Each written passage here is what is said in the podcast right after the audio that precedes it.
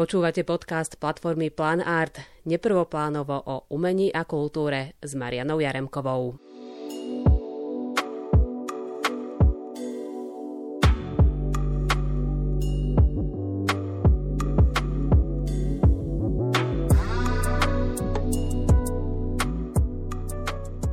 V akom období sme ťa zastihli, keď robíme tento podcast? Zastihli ste ma pre mňa veľmi nepríjemnom období, lebo je zima už na môj vkus príliš a práve som sa vrátila z Prahy, kde som mala prezentáciu novej knihy, takže som v Bratislave asi 15 minút a ešte som ani neuvedomila si, že som v Bratislave. Takže v hektickom nevýdane na moje pomery. Ak sa opýtam ako autorku, lebo je to 10 rokov, keď rátame, som si teraz uvedomila od tvojho debutu Usadenina. Takže ako autorka, v akom si teraz období? No, ja som s prekvapením tiež zistila, že už je to 10 rokov, odkedy som e, vlastne vydala prvú knihu a v tomto období mám už piatú, takže keď sa to spriemeruje, tak to je za dva roky jedna kniha, čo som teda si nepredstavovala ani v najdivokejších snoch. Takže pokiaľ ide o moje autorské pocity, tak ja som veľmi spokojná, som veľmi vďačná za to, že mám už aj e, ohlasy od čitateľov na túto novú knihu a úprimne povedané, už mám aj vymyslenú novú, už v podstate aj rozpísanú, len ešte teraz potrebujem také nejaké upokojujúce obdobie, mesiac, dva si dať taký, že kľud kľud, ale veľmi som taká plná nadšenia, že idem konečne robiť niečo iné, lebo s touto knihou som sa babrala strašne dlho a teším sa, že už to mám za sebou a že sa pustím do niečoho nového zase. Ak by sme sa teda pozreli na tých 10 rokov Ivana Gibová, odkiaľ kam sa posunula, alebo ak sa pozrieme tú usadeninu, tak od tých eh, ďalších kníh už od tej druhej, tretej je ešte dosť rozdielna, čiže môžeme hovoriť ešte o nejakom vplyve povedzme štúdií a potom už to hľadanie vlastne samej seba a usadenia sa v rámci uh, toho rukopisu. Je to presne tak, ako hovoríš, a teraz keď si povedal slovo, že usadenia sa, tak uh, práve paradoxne tá usadenina bola úplne najneusadenejšia, že tam som uh, naozaj veľmi ovplyvnená štúdiom tej slovenskej prózy, hlavne som sa zaoberala postmodernou, takže ovplyvnená čítaním uh, týchto autorov, ktorí mi boli veľmi blízki, som podobným spôsobom aj písala. A samozrejme s odstupom času môžem povedať jedine to, že som rada, že som si to vyskúšala, ale vlastne aj na tej čítačke sme sa bavili o tom, že ono to bolo také skrývanie sa do toho textu a vlastne hra textová, ktorá ma vtedy veľmi bavila, vyskúšala som si, dá sa povedať, remeslo, nazvime to. A od tej druhej knihy som sa začala e, naozaj tak nejako hľadať a posúvať k tomu, že kto ja vlastne som naozaj, čo som za autora a akým spôsobom by som chcela písať. A myslím si, že v podstate počnúť s tou druhou, treťou, to hľadanie bolo také veľmi intenzívne a v Bastardovi a v tejto babičke som sa myslím, že už úplne našla, že už aj sama cítim, že určité veci sú, sú také ako moje, sú viac menej ako keby môjim poznávacím znamením. Takých vecí je, neviem, viacero, napríklad, že nečlením text a že sa snažím, aby to bol taký prúd nejakej reči, ktorá neutícha. Nedávno som si čítala o sebe niekde, že aj tá moja posledná kniha je vlastne taký nikdy nekončiaci stand-up bez bodky. Tak to sa mi veľmi páčilo táto definícia a, a cítim to veľmi podobne, že ten môj taký ten príval nejakých myšlienok a prúd rečí, ktorý je samozrejme nejako regulovaný, vlastne ex post veľa škrtám a tak ďalej, ale že tá forma aj ten spôsob, akým o tých témach hovorím, si si myslím, že už, už je taký gibovský, že už som sa asi našla autorsky. Takže môžeme použiť ten výraz, že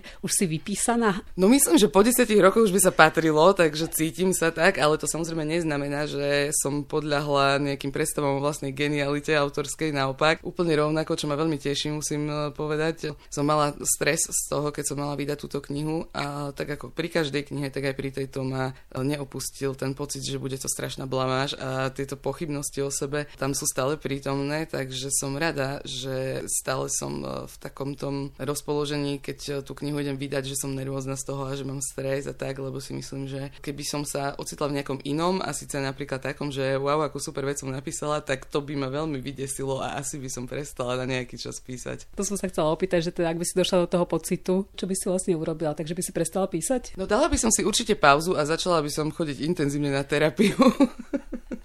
A napísala potom o tom knihu. To je možné, áno, áno, no vidíš, no tak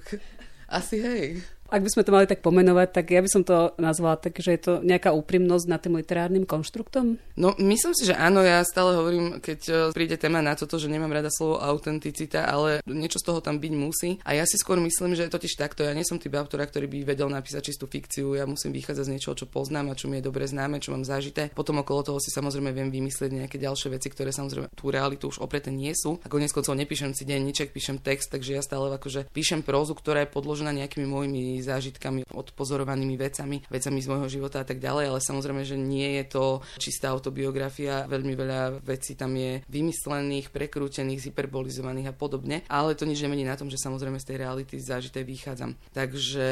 ak človek e, píše týmto spôsobom, tak e, neúprimný si nemôže dovoliť byť. To si myslím, že ani ja samej sebe by som nezožrala, keby to bol nejaký konštrukt a keby to bol nejaký fake, takže vlastne ono to tak nejak akože spolu súvisí, že keď sa človek vydá týmto smerom, tak uh, veľmi bočiť nemôže do nejakých uh, zavádzaní a podobne. Lebo nie je to veľmi jednoduché byť k sebe úprimný. No tak to je jedna z najťažších vecí môjho života. Nehovorím, že vždy, ale stávalo sa mi, že respektíve stále sa mi to stane, že ak si uvedomím nejakú vec, ktorá nie je úplne príjemná, napríklad tak ja neviem, však človek urobí veľa napríklad chyb v živote alebo neurobi úplne správne rozhodnutia, dotýka sa to iných ľudí a tak ďalej, tak ďalej, je tých vecí množstvo. A teraz e, niekedy to trvá roky, kým človek dospeje do bodu, že si vlastne musí pripustiť, že aha, tak v tomto nie som úplne, nechcem to nazvať, že dobrý človek, ale že táto moja vlastnosť nie je úplne OK a tak ďalej. Nie človek vždy je schopný sa konfrontovať s tým. A ja som rada, že túto schopnosť mám, čím nechcem povedať, že mi mi to ide ako po masle, práve naopak, e, niekedy je to veľmi, veľmi ťažké. Takže to sa týka takého ako keby života so samou sebou a snažím sa neustále nejak akože zlepšovať a byť e, proste nejaký kvalitný človek, nazvime to, a konfrontovať sa aj s takými svojimi vlastnosťami, ktoré nie sú úplne pre mňa príjemné a nie je príjemné si to pripustiť, že to a to. A to sa myslím si premieta aj do toho môjho písania, aj do toho textu, že veľakrát tie veci, o ktorých píšem, sú veľmi nepríjemné a veľakrát sú aj také, že nielen pre mňa nepríjemné, keď ich píšem, píšem, ale aj podľa mňa pre čitateľa a zatiaľ mám aj také reakcie, že tá knižka vlastne je taká, že aj sa človek na nej smeje, ale aj mu je veľmi zle a aj je veľmi nepríjemná na čítanie, čo je vlastne super, lebo ten mix reakcie a ten mix emócií som mala vlastne aj ja pri písaní a som veľmi rada, keď to prichádza, prechádza na toho čitateľa. Ale samozrejme stále som verná aj, aj tomu, že nepotrebujem, aby tá kniha bola iba depresívna, takže sa tam snažím dať aj ten humor na odľahčenie a ten odstup a tak ďalej, takúto seba iróniu a podobne. Takže vlastne mňa teší, že mi to funguje, že na podklade tých ako keby ťažkých, niekedy až hnusných tém alebo hnusných motivov, ktoré sú veľmi nepríjemné a takto sa akoby zarežú tomu čitateľovi do hlavy, lebo napríklad konkrétne na jeden motiv mám teraz už asi 5 reakcií, že toto nevyhodím nikdy z hlavy a je to stále ten istý, takže mňa to teší, že to funguje. Mňa keď sa pýtali, že aká je teda babička, ja som teda hovorila, že z každej strany to proste tak vybuchuje človeku do tváre a stále viac a viac. No vieš, tak ja by som teraz najradšej povedala, že ja som rada,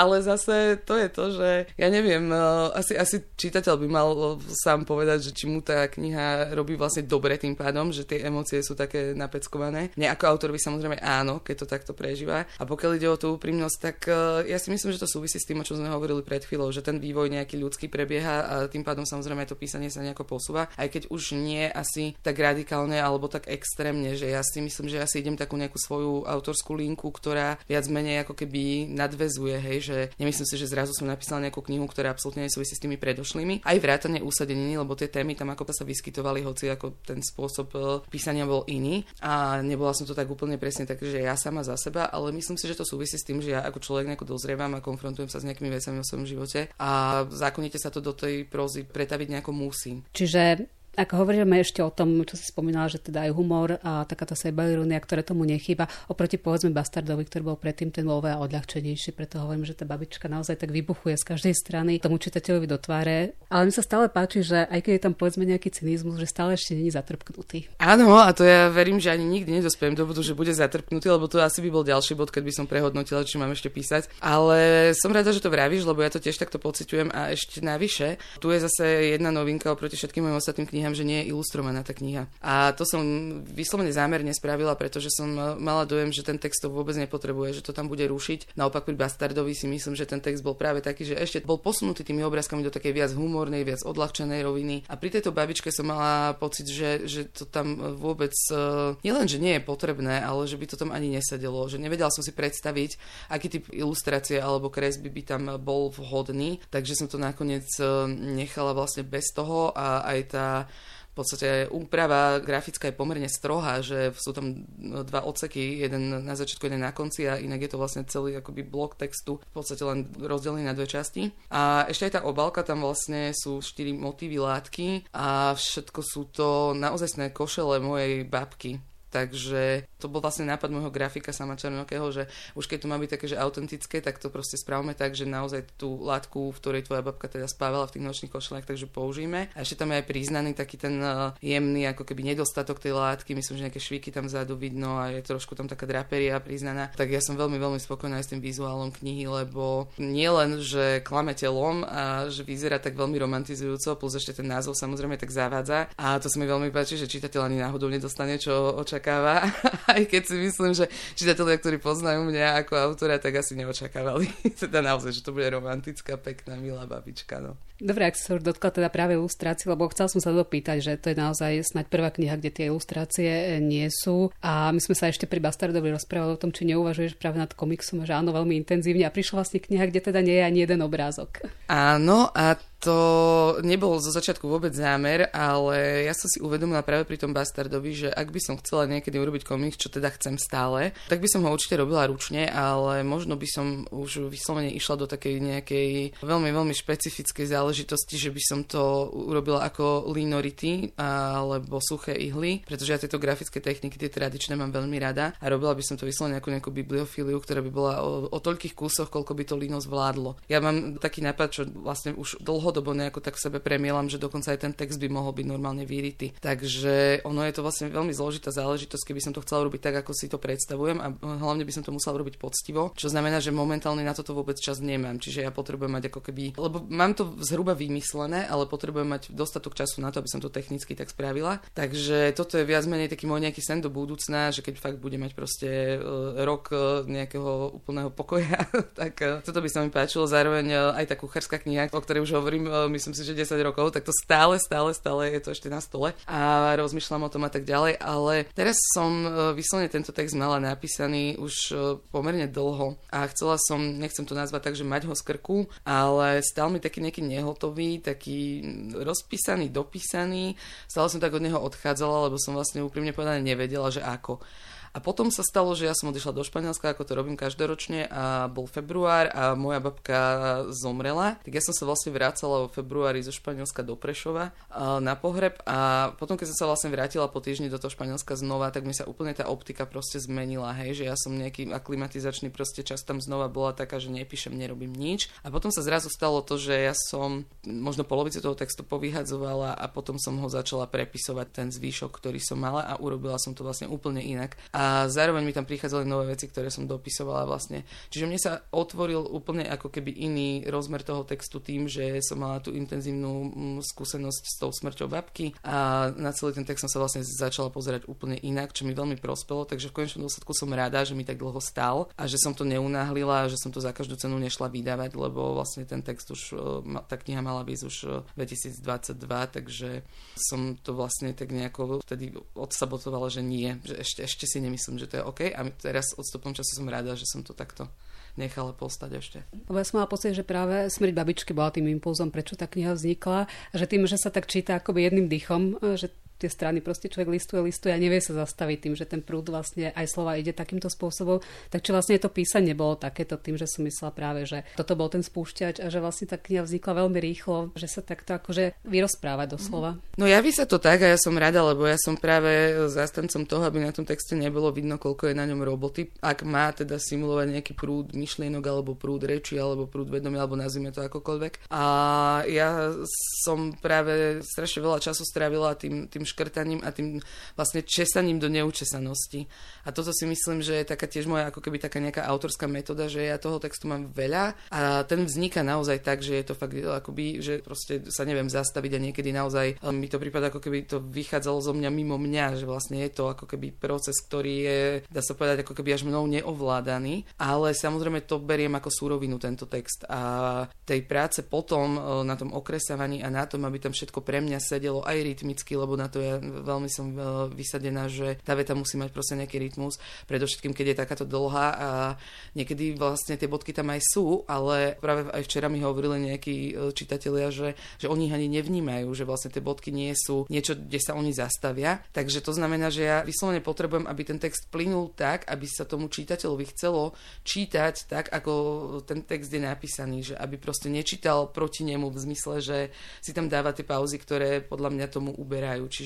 musím to ako keby nastaviť celé tak, aby sa jedným dychom čítal, čo ale neznamená, že je jedným dychom napísaný v tejto podobe, v ktorej je vydaný. Ale ak hovoríme práve o takej nejakej tej vnútornej dynamike, tak oni sa tam aj striedajú vlastne tie pohľady, kto rozpráva. Hovoríme o Magde, potom hovorí Magda a v tom finále vlastne presne akoby už ten posledný výtrisk je, kde už akože píšeš o vlastnej osobe. No, tam vlastne ten záver presne som potrebovala, aby bol taký, že tam sa už všetko ako keby pomieša, čo samozrejme súvisí s nejakými motivmi, ktoré sú tam spomenuté predtým a tak ďalej. Čiže uh, ja som uh, práve napríklad uh, tieto uhly rozprávania sú niečo, čo ja som vymyslela až v tom Španielsku, že ja som to mala napísať napísané v podstate ako, čo sa týka perspektívy rozprávackej, tak to bol iný text. A ja som potom pochopila, že ja to potrebujem nejako diferencovať práve preto, aby tie optiky boli rôzne, ale aby tam v tom bol systém, aby sa v tom ten čitateľ nestratil. A ten systém mi strašne dobre poslúžil ako podklad pre ten chaos, ktorý tam nastane v závere a ktorý vlastne súvisí s mnohými ako keby vecami, ktoré ako keby tiež na tú postavu priamo tak nejak sa vlastne vyvalia, hej, že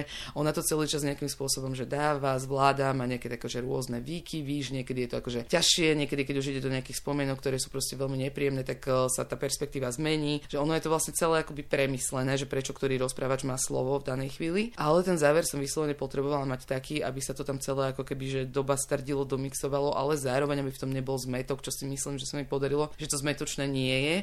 a zároveň som tam nechala priestor na nejaké rôzne interpretácie toho konca práve tým, že no nechcem to prezradzať, lebo však ako nie je to detektívka, ale aj tak by som úplne konec nerozvíjala teraz, ale že vyslovene pre mňa to bola, to bola veľmi príjemná práca rozmýšľať už, keď to bolo napísané nad tým, že ako to spraviť,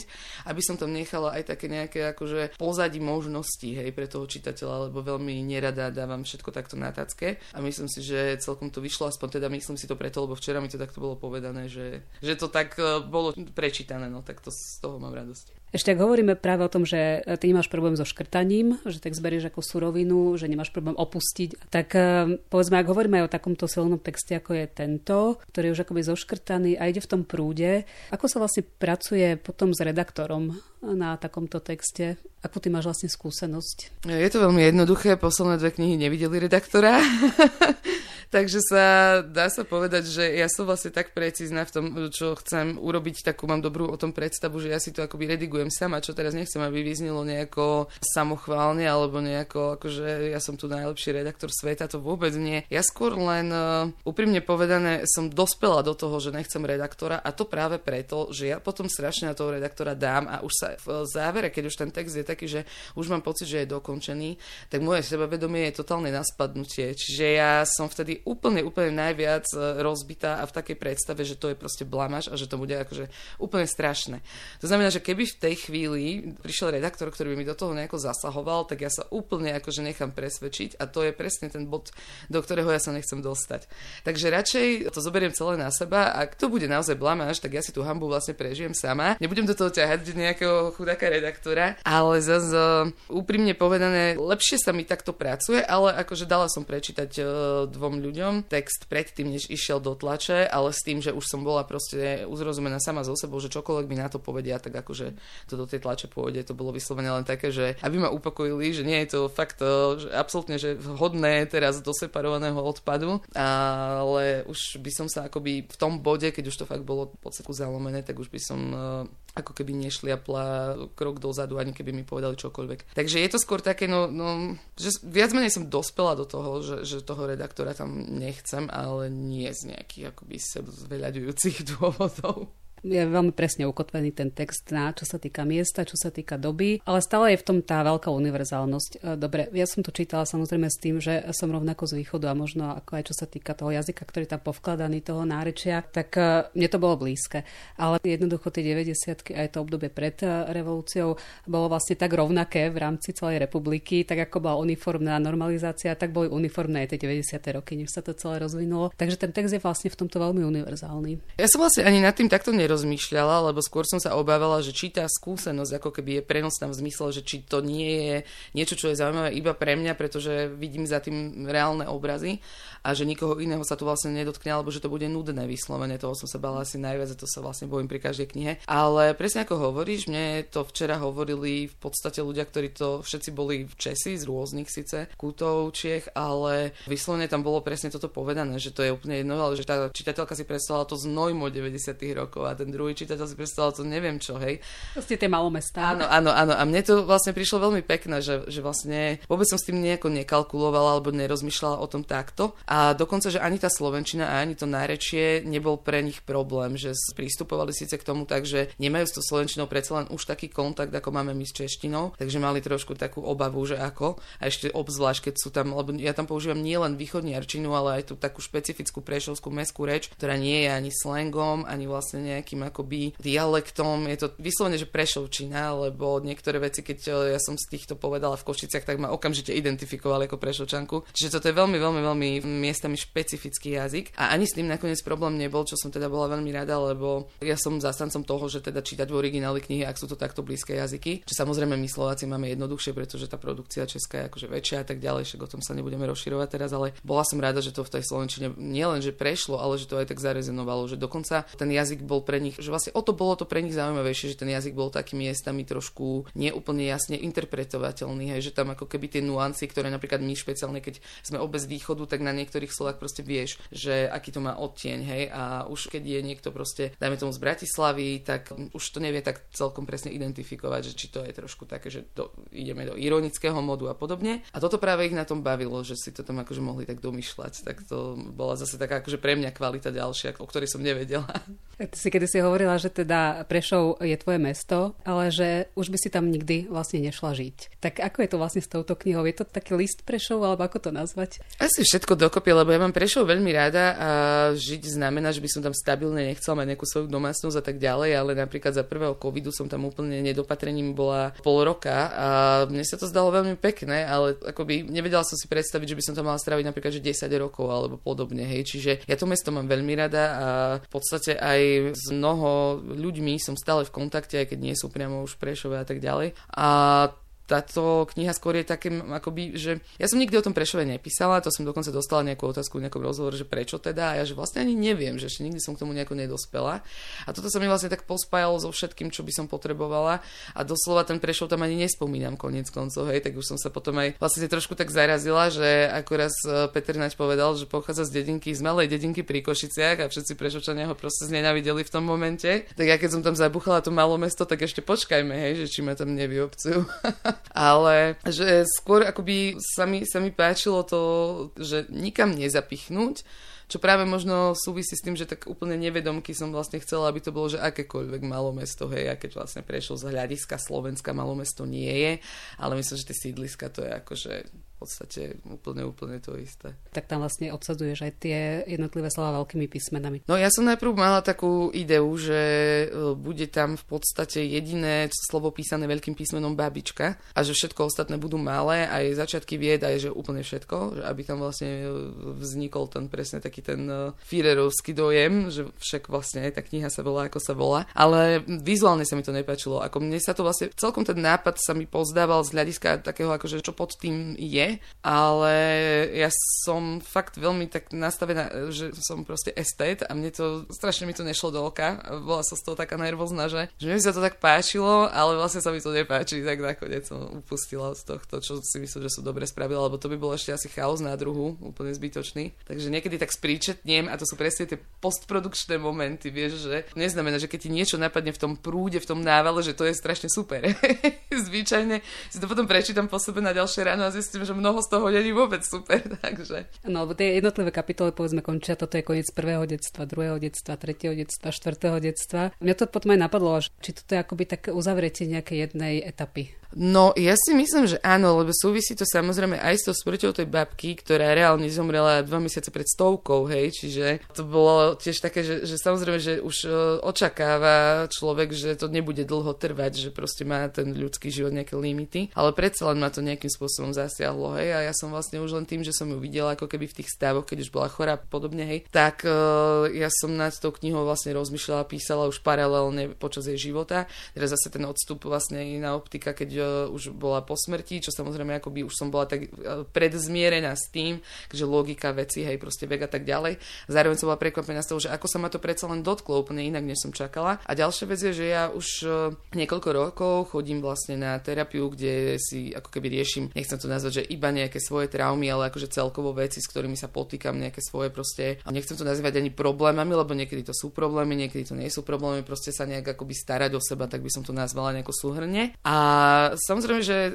tým súvisí aj to, že ako premyšľam, ako sa mi mení život v tom, že sa ako keby nejak e, s niektorými vecami proste zmierujem, o niektorých rozmýšľam úplne inak, niektoré, keď sa vlastne na ne pozriem z odstupu, už mám vlastne vyriešené, vidím, ako to vplýva na môj aktuálny život. A myslím si, že tá kniha to bola tak ako akože úplne prírodzene súčasť toho, že ja sa niekam posúvam a nejaké veci proste si riešim aj z tej minulosti, povedzme aj z toho detstva, aj nejaké rodinné veci. A samozrejme, že to nejak akoby sa do tej knihy pretaví, lebo proste musí. Čiže ja si úprimne myslím, že keby som toto bola chcela napísať pred 5 rokmi, bolo by to úplne iné, nebolo by to takéto. Ale zároveň tým, že ja si uzatváram nejaké veci sama v sebe akoby ľudský a tak osobnostne, tak akože Ivanovsky súkromne, tak uh, nevedela by som si predstaviť, že takéto niečo budem písať povedzme o rok, dva, keď už som ako keby za tým, hej, akože za tým vlastne za svojim životom kvázi nebudeš nikdy, hej, ale vieš, ako to myslím, že myslím, že to obdobie sa mi veľmi dobre stretlo a práve preto to asi vypavilo tak, že ja som to písala vlastne z takej tej vnútornej nevyhnutnosti nevyhnutnosti a to je vlastne dôvod, prečo som vôbec začala kedy písať. Takže mám pocit, že toto je veľmi, veľmi také dobré obdobie na aj napísanie tejto knižky, aj na uzavretie vlastne už tých tém, lebo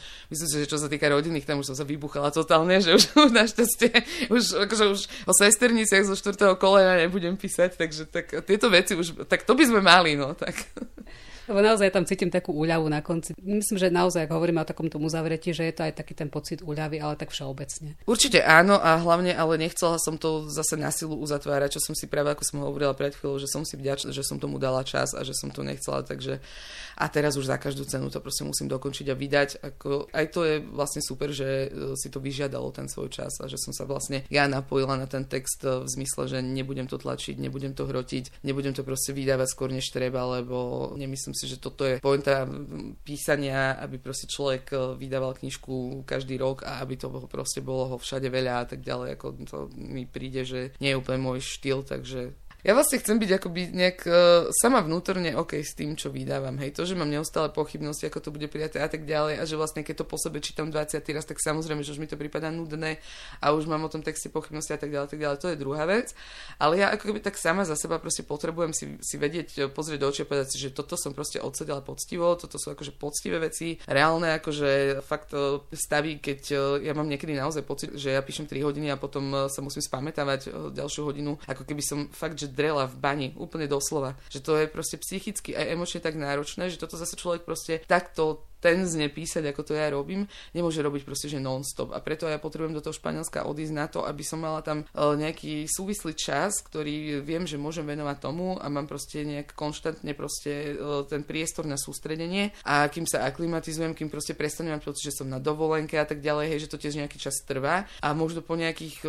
dvoch, troch týždňoch ja začnem naozaj sa tak akoby upokojovať, že áno, dobre, teraz všetko je na poriadku, čas plinie tak, ako ja si predstavujem. A vtedy začnem mať tu, ja samozrejme ešte ďalšia vec je, že ja dokážem písať iba večer, čiže cez deň tam strašne veľa chodím a varím a takéto veci, že si dávam si tú hlavu tak akoby do takého čo najväčšieho kľudu, aby som jej dala priestor na to, že mi tam tie veci ako keby na ktorými stále nejak na pozadí mi bežia v tom texte, aby sa mi nejako prepájali a strašne veľa vecí mi tak nejako dôjde alebo si utriedím, keď e, chodím a keď nad tým textom nepremýšľam nejako vedome, ale že sa mi to tak len akoby zjaví. Takže ja vlastne potrebujem ten stabilný čas, lebo keď som v Bratislave, ja nie som schopná vlastne vlastne písať, hlavne kvôli tomu, že nemám toľko času, toľko dní nasledujúcich po sebe, že by som nemusela nič. Práca spisovateľa je práca o samote? Áno, áno, to je presne to, že ja som to stále považovala za také akože veľmi pre mňa príjemné introvertné niečo, čo aj je, ale musím si na to urobiť priestor, ale zároveň mám rada aj tú druhú extrovertnú pozíciu, keď je vlastne tá kniha niekde prezentovaná, ja chodím akože na čítačky, ja stretávam sa s tými čitateľmi, mňa to vlastne veľmi nabíja, je to pre mňa veľmi inšpiratívne a veľmi sa samozrejme teším, keď uh, tak ako napríklad včera, hej, že tam príde množstvo pre mňa neznámych ľudí a ja ich uh, zrazu akoby považujem za, za blízkych, lebo sa tým textom zaoberali, lebo sa ma pýtajú a, a nie je to také odosobnené. Včera to bolo veľmi také akože komorné v kaviarni, sedeli sme pri takom ako jednom veľkom stole s tými ľuďmi a mne to príde veľmi príjemné, že tá spätná väzba akoby je taká, že aj kritiku, aj to, čo prežívali tí ľudia, si vedia tak sformulovať priamo. Pre mňa to je úplne že úžasné, ale zároveň aj je to vyčerpávajúce, ak je toho veľa. Čiže ja veľmi som e, rada, že, že si dokážem urobiť ten priestor aj ten introvertný, ktorý potom zároveň už akože vo mne vzbudzuje tie pocity na konci toho pobytu španielského, že a už by som sa aj socializovala a ono presne vtedy nadchádza už tá jar a už sa akože môžem a už je to také celé veselé, že ja tu prídem, vysmiatá, opálená a je to celé super a potom nenapíšem nič pol roka. Ale akože dobre, že mám, mám rada jedno aj druhé. Dobre, hovoríš o vzťahu autor-čitateľ, ale hovorím ešte trochu, ak hovorím o tých desiatich rokoch tvojej skúsenosti, čo sa týka literárneho prostredia. Lebo budeme to nadvezovať aj na ďalšiu knihu, ktorá vlastne vyšla e, tento rok a za ktorou vlastne stojíš, a to je Masný muž. Za tých 10 rokov zmenilo sa literárne prostredie, ako to ty vnímaš takto znútra? Vlastne na začiatku, keď som ešte nepísala, som to sledovala vlastne z pozície študenta, ktorý sa tu literatúrou zaoberá a ja som sa osobne s tými autormi nepoznala, čo znamená, že som ich čítala inak zákonite ako potom, keď už som sa vlastne s mnohými skamerátila a doslova skamerátila, že to nie sú nejaké akože povrchné ahoj, ale už o sebe vieme viac a tak ďalej, čiže ja ich vlastne čítam inak a nemôžem vlastne kolegov čítať proste už s tým odstupom, ako keď som to robila v rámci nejakej seminárky alebo diplomovky alebo proste interpretácie textu. A zmenil sa predovšetkým môj pohľad na tú prózu Slovensku, pretože vrátila som sa k tomu, že to čítam viac s plézirom než technicky a predtým som čítala proste obrovské kvanta alebo v rámci štúdia to bolo aj nevyhnutné, kníh aj zahraničných autorov mal som väčší prehľad a možno som tak akoby viac z rýchlika povedzme čítala a teraz si to viac užívam a predovšetkým sa sústredujem na tie knihy fakt mojich kolegov, ktorých písanie mám rada alebo aj ľudských mám rada a tak, hej. Čiže viacej sa teraz vlastne fokusujem na tú slovenskú prózu, aj poéziu samozrejme, ale to, to už v menšej miere. Takže už to ako keby vlastne v podstate nemám žiaden odstup, aby som to mohla niekoho hodnotiť. To je aj dôvod napríklad, prečo nepíšem kritiky napísal som za posledných 10 rokov možno, že 5 a príde mi to také, že neviem sa k tomu objektívne vyjadriť. No a pokiaľ ide vlastne o to, že ako to ja vnímam zvnútra ako človek, tak e, práve ten masný muž mi príde ako jedna strašne perfektná vec, že sa to podarilo. Na to som normálne pyšná, že som e, bola schopná ako keby to nejako proste ohradiť, hej, lebo ten nápad vlastne vznikol z Čiavnici, tam sme boli s Ríšom Pupelom a s Marekom Vadasom a potom akoby oslovila som ďalších ľudí do toho, lebo sa nám to zdalo také, no tak vieš, po treťom víne sa ti zdá množstvo vecí super. Otázka je, že či aj ráno sa ti to bude zdať super a mne sa to paradox ešte aj ráno zdalo super a potom som bola Jane Micenko, že jej sa to zdá super. Tak ona to potvrdila, tak sa tak už sme štyria, tak to skúsim. No a nakoniec teda, akože samozrejme, že nebolo to úplne také jednoduché, že teraz každý mi to poslal o dva týždne a tak ďalej, hej, akože keď už som niektorým ľuďom vysvetlila, že štvrtý deadline už je naozaj deadline a podobne ale akoby v tomto smere som normálne pyšná na seba, že som to tak akože dokázala proste, napriek tomu, že nevždy som mala na to dostatok ja už energie, hej, že už som si proste musela riešiť svoje veci a tak ďalej. Ale že krásne na tom je, že ja som to robila úplne na kolene, lebo ja som ešte s Kalim nebola vlastne na začiatku vôbec dohodnutá, ja som mu potom už odovzdala hotový produkt, hej. Ale mne sa strašne rátajú proste na tom dve veci a to, že nikto z tých autorov sa ma neopýtal, že naozaj, že nikto na nejaký honorár, čo akože totálne som bola z toho šťastná, že som veľmi dobrých ľudí oslovila, o ktorých som presne vedela, že to nebudú takto vnímať. A nikto z tých autorov sa akože nepozastavil nad tým, že pod svojim veľdielom nebude podpísaný, čo je pre mňa absolútne super, že vlastne sa dáva v šanc a môže byť ako keby autorom aj tej horšej povedky, aj ktorejkoľvek. Všetci sme k tomu tak proste fakt pankársky pristúpili, že akože dobre, ok, je to hra, ani to nemusí víza, nemusíme mať z toho proste ani korunu a je to aj tak ok, proste nás to baví. Ale keď sa naozaj potom podarilo to vlastne pokostiť v Rožňave, lebo chcela som to mimo Bratislavy, akože naozaj toto bolo celé také, akože fakt, že projekt na Pankača, proste poďme to na Pankača spraviť. A v tom no, kultúrnom centre Kláštor v Rožňave ja som mala mnoho z tých autorov veľmi dobré čítania, takže my, my máme s nimi strašne také príjemné zážitky spojené, takže v tej Rožňave sme sa stretli a potom v Košiciach a tam sme boli v plnej zostave. Tak e, naozaj až, až proste taká dojata som bola z toho, že to je, to je úplne krásne, že proste ten Kali to tam tak celé nejak ako zobral pekne pod krídla lebo ja už by som tieto veci nedokázala urobiť, že vlastne on sa do toho tak veľmi s vervou zapojil, tak nadšene a bola som fakt rada, že to je také priateľské a toto ja si hrozne cením na tých e, ľuďoch, ktorých nazývam kolegami, ale sú to akože vo väčšine moji priatelia alebo kamaráti, že tam to vlastne nie je o tom, že berieme sa všetci strašne vážne a závidíme si a nedoprajeme si a podobne, ale že my sme proste fakt kamoši. Nie je to žiadne také, že teraz competition, neviem čo a ideme sa ohovárať proste poza chrbát. A toto mne príde hrozne pekné a som strašne rada, že to takto funguje a že sa proste vieme spojiť do takejto akože totálne, že recesia, ale možno ani úplne až nie. A predovšetkým akože toto proste nemá obdobu v slovenskej próze, hej, že dobre samozrejme boli nejaké antológie, bla bla bla a tak ďalej, ale toto je proste akože ojedinelá vec a jediná svojho druhu, lebo tam naozaj to nepriznané autorstvo robí strašne veľa, hej, že sme vlastne akože autori v podstate všetci všetkého, čiže a ja som akoby jediný, než akoby, ja som proste fakt jediný človek, že nevedia to ani autori medzi sebou, ani vydavateľ to nevie, proste nikto okrem mňa to nevie, to čo napísal. A teraz mňa hrozne baví sledovať tie typovačky, čo už samozrejme sa tam všade možne po sociálnych sieťach a na, na rôznych stránkach akoby čitateľských proste objavuje. Ešte ani raz sa nikto netrafil, čo som akože úplne si tak ulietávam na to, že to je skvelé. Že... Ani pri tvojej poviedke, lebo myslím, mm. že tá je tým jazykom tak celkom ani nie. Nie, lebo to, to, to akože niektorí áno, a ja, ja som napríklad bola presvedčená, že to musí byť akože okamžite jasné, ale typujú tam proste dvoch iných kolegov väčšinou, akože na tú moju. Ja som dokonca už bola autorom asi štyroch iných a tak uh, veľmi ma to baví, je to také zaujímavé, že uh, z môjho pohľadu, keďže ja mám načítaných vlastne všetkých tých kolegov, tak to bolo také, že to je proste samozrejmá vec. Samozrejme, Peter Darve sa trochu mieša, lebo on nemá vlastne žiadnu prozaickú knihu, hej, čiže on môže byť vlastne, že to tiež je také, že to tam ako keby trošku môže zamiešať karty, ale myslela som si, že to aspoň takých 50% sú proste, že istotky, ale ono ani toto nefunguje. A dokonca tam ešte hrá taká vec, že vieš, že práve keď si čitateľ povie, že tak toto vyzerá ako totálny Janáč, tak to nebude určite on. Vieš, že ešte aj tam je proste ten ďalší ten rozmer, že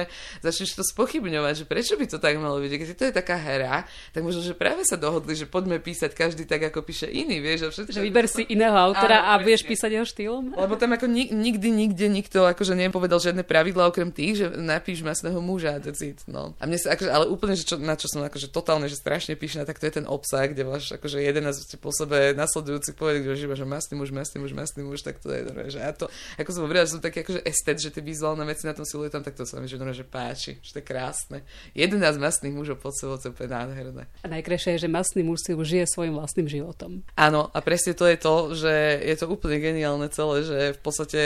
hoci ktorý z nás autorov to môže ísť prezentovať, hoci kam, je to úplne jedno. Teraz vlastne v Trnave boli Balast Nikol a ja som bola v Prahe a tiež som o tomto rozprávala, že akože v podstate má to proste tým pádom strašne veľká super promo, vieš, lebo my môžeme byť na 11 miestach a ako ísť s jednou knihou. Akože z rôznych perspektív sa mi to zdá ako super vec. No už samozrejme už chystáme dvojku, už máme vymyslený aj názov, ktorý neprezradím, ale uvidíme, že ako s tými deadlineami to bude tento raz, vieš, že či to bude zase dva roky trvať, alebo len rok a pol. Každý z autorov má nejaké zase iné svoje zázemie čitateľské a týmto sa to vlastne krásne prepojí a možno naozaj začnú čitatelia bádať, eh, kto je kto a začnú čítať potom tie ďalšie knihy, aby spoznali, ktorá poviedka eh, v tej knihe ktorého autora. Ty si hovorila, že teda boli predtým aj nejaké antológie, ale často boli vlastne akoby skôr možno generačné. Na tejto knihe je fajn, že vlastne je tu veľký generačný rozptyl autorov a ak hovoríme ešte o tomto, tak vlastne si sa vždy vyhraňoval oči tomu, keď ťa nazvali, myslím, že to bolo pri Bastardovi, ako generačná autorka.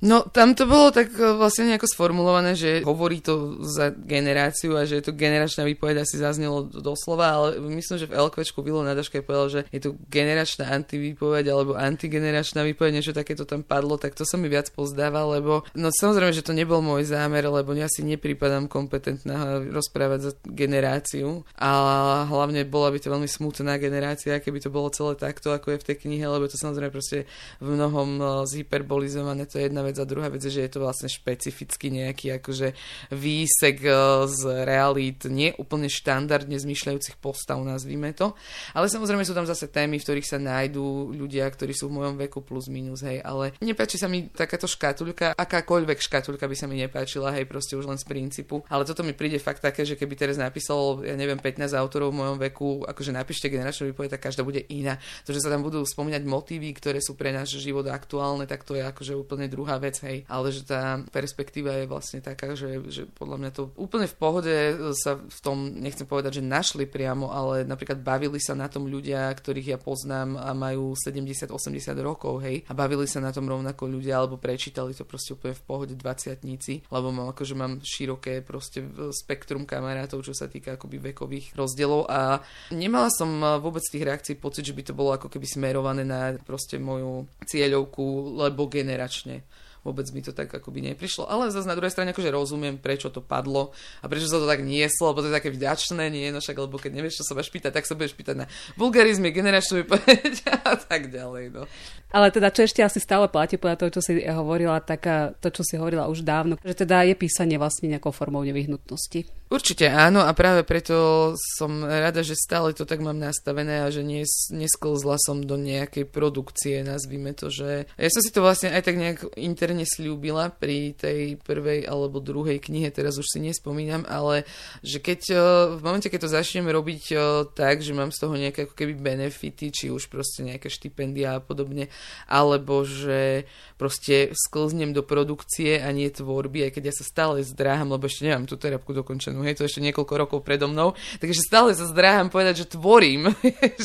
ešte, ešte si odchodím, no, na tie sedenia, kým to poviem tak s hrdosťou, ale v každom prípade už sa tak akože začínam tak nejako stotožňovať s tým, že áno, predsa len ten text tvorím, však ako dá sa to rôzne toto slovo interpretovať, ale že neprodukujem, proste nie, nepripada mi ani zmysluplné, ani pre mňa, ani pre mojich čitateľov, ktorých proste niektorých uh, aj poznám osobne, hej, a viem, že ma naozaj proste čítajú a čakajú na tú knižku, lebo proste fakt chcú čítať moju ďalšiu knihu, tak nemyslím si, že ani pre takých by bolo proste zmysluplné, aby som akože každý rok vypila niečo, lebo ako na čo, hej, proste. A zároveň takisto som absolútne presvedčená, že vôbec uh, o nič svet nepríde, ani proste nikto nezomrie, keď nenapíšem 10 rokov knihu, alebo keď napíšem nikdy knihu, keď nebude o čom, hej, takže toto si myslím, že som tak normálne príjemne pri zemi, hej, že vôbec akoby nemám nejak také teraz ambície, že a bože, teraz poďme z toho vybúchať. Dokonca som sa stretla presne s takými názormi, že veď ale teraz musíš urobiť Bastarda dvojku, no nemusím. Ako práve si myslím, že to je presne, presne ten taký najklišovitejší prístup, proste také, také, že až mi je z toho nevoľno, keď si to presne, že išla by som teraz normálne, že parazitovať na vlastnom ako keby nejakom texte, ktorý mal z nejakých dôvodov proste celkom akože dobrý úspech, hej. A teraz idem proste rýchlo, rýchlo vybuchať z toho dvojku, to je také úplne, že proti môjim nejakým nastaveniam, hej, že mi to príde strašne také prekalkulované, vypočítané, také, že hm. neviem, ja som rada, keď veci proste tak, ako sme sa presne rozprávali o tej babičke, keď tak nejako vyplynú, keď sa to stretne v čase, keď sa to stretne aj s tou emóciou, ktorú ja mám a keď sa to dokonca ešte stretne aj s tým, že tým čitateľom proste to je, ako by pre nich je to zmysluplné si to prečítať, tak to je úplne super, ako čo mi viac treba.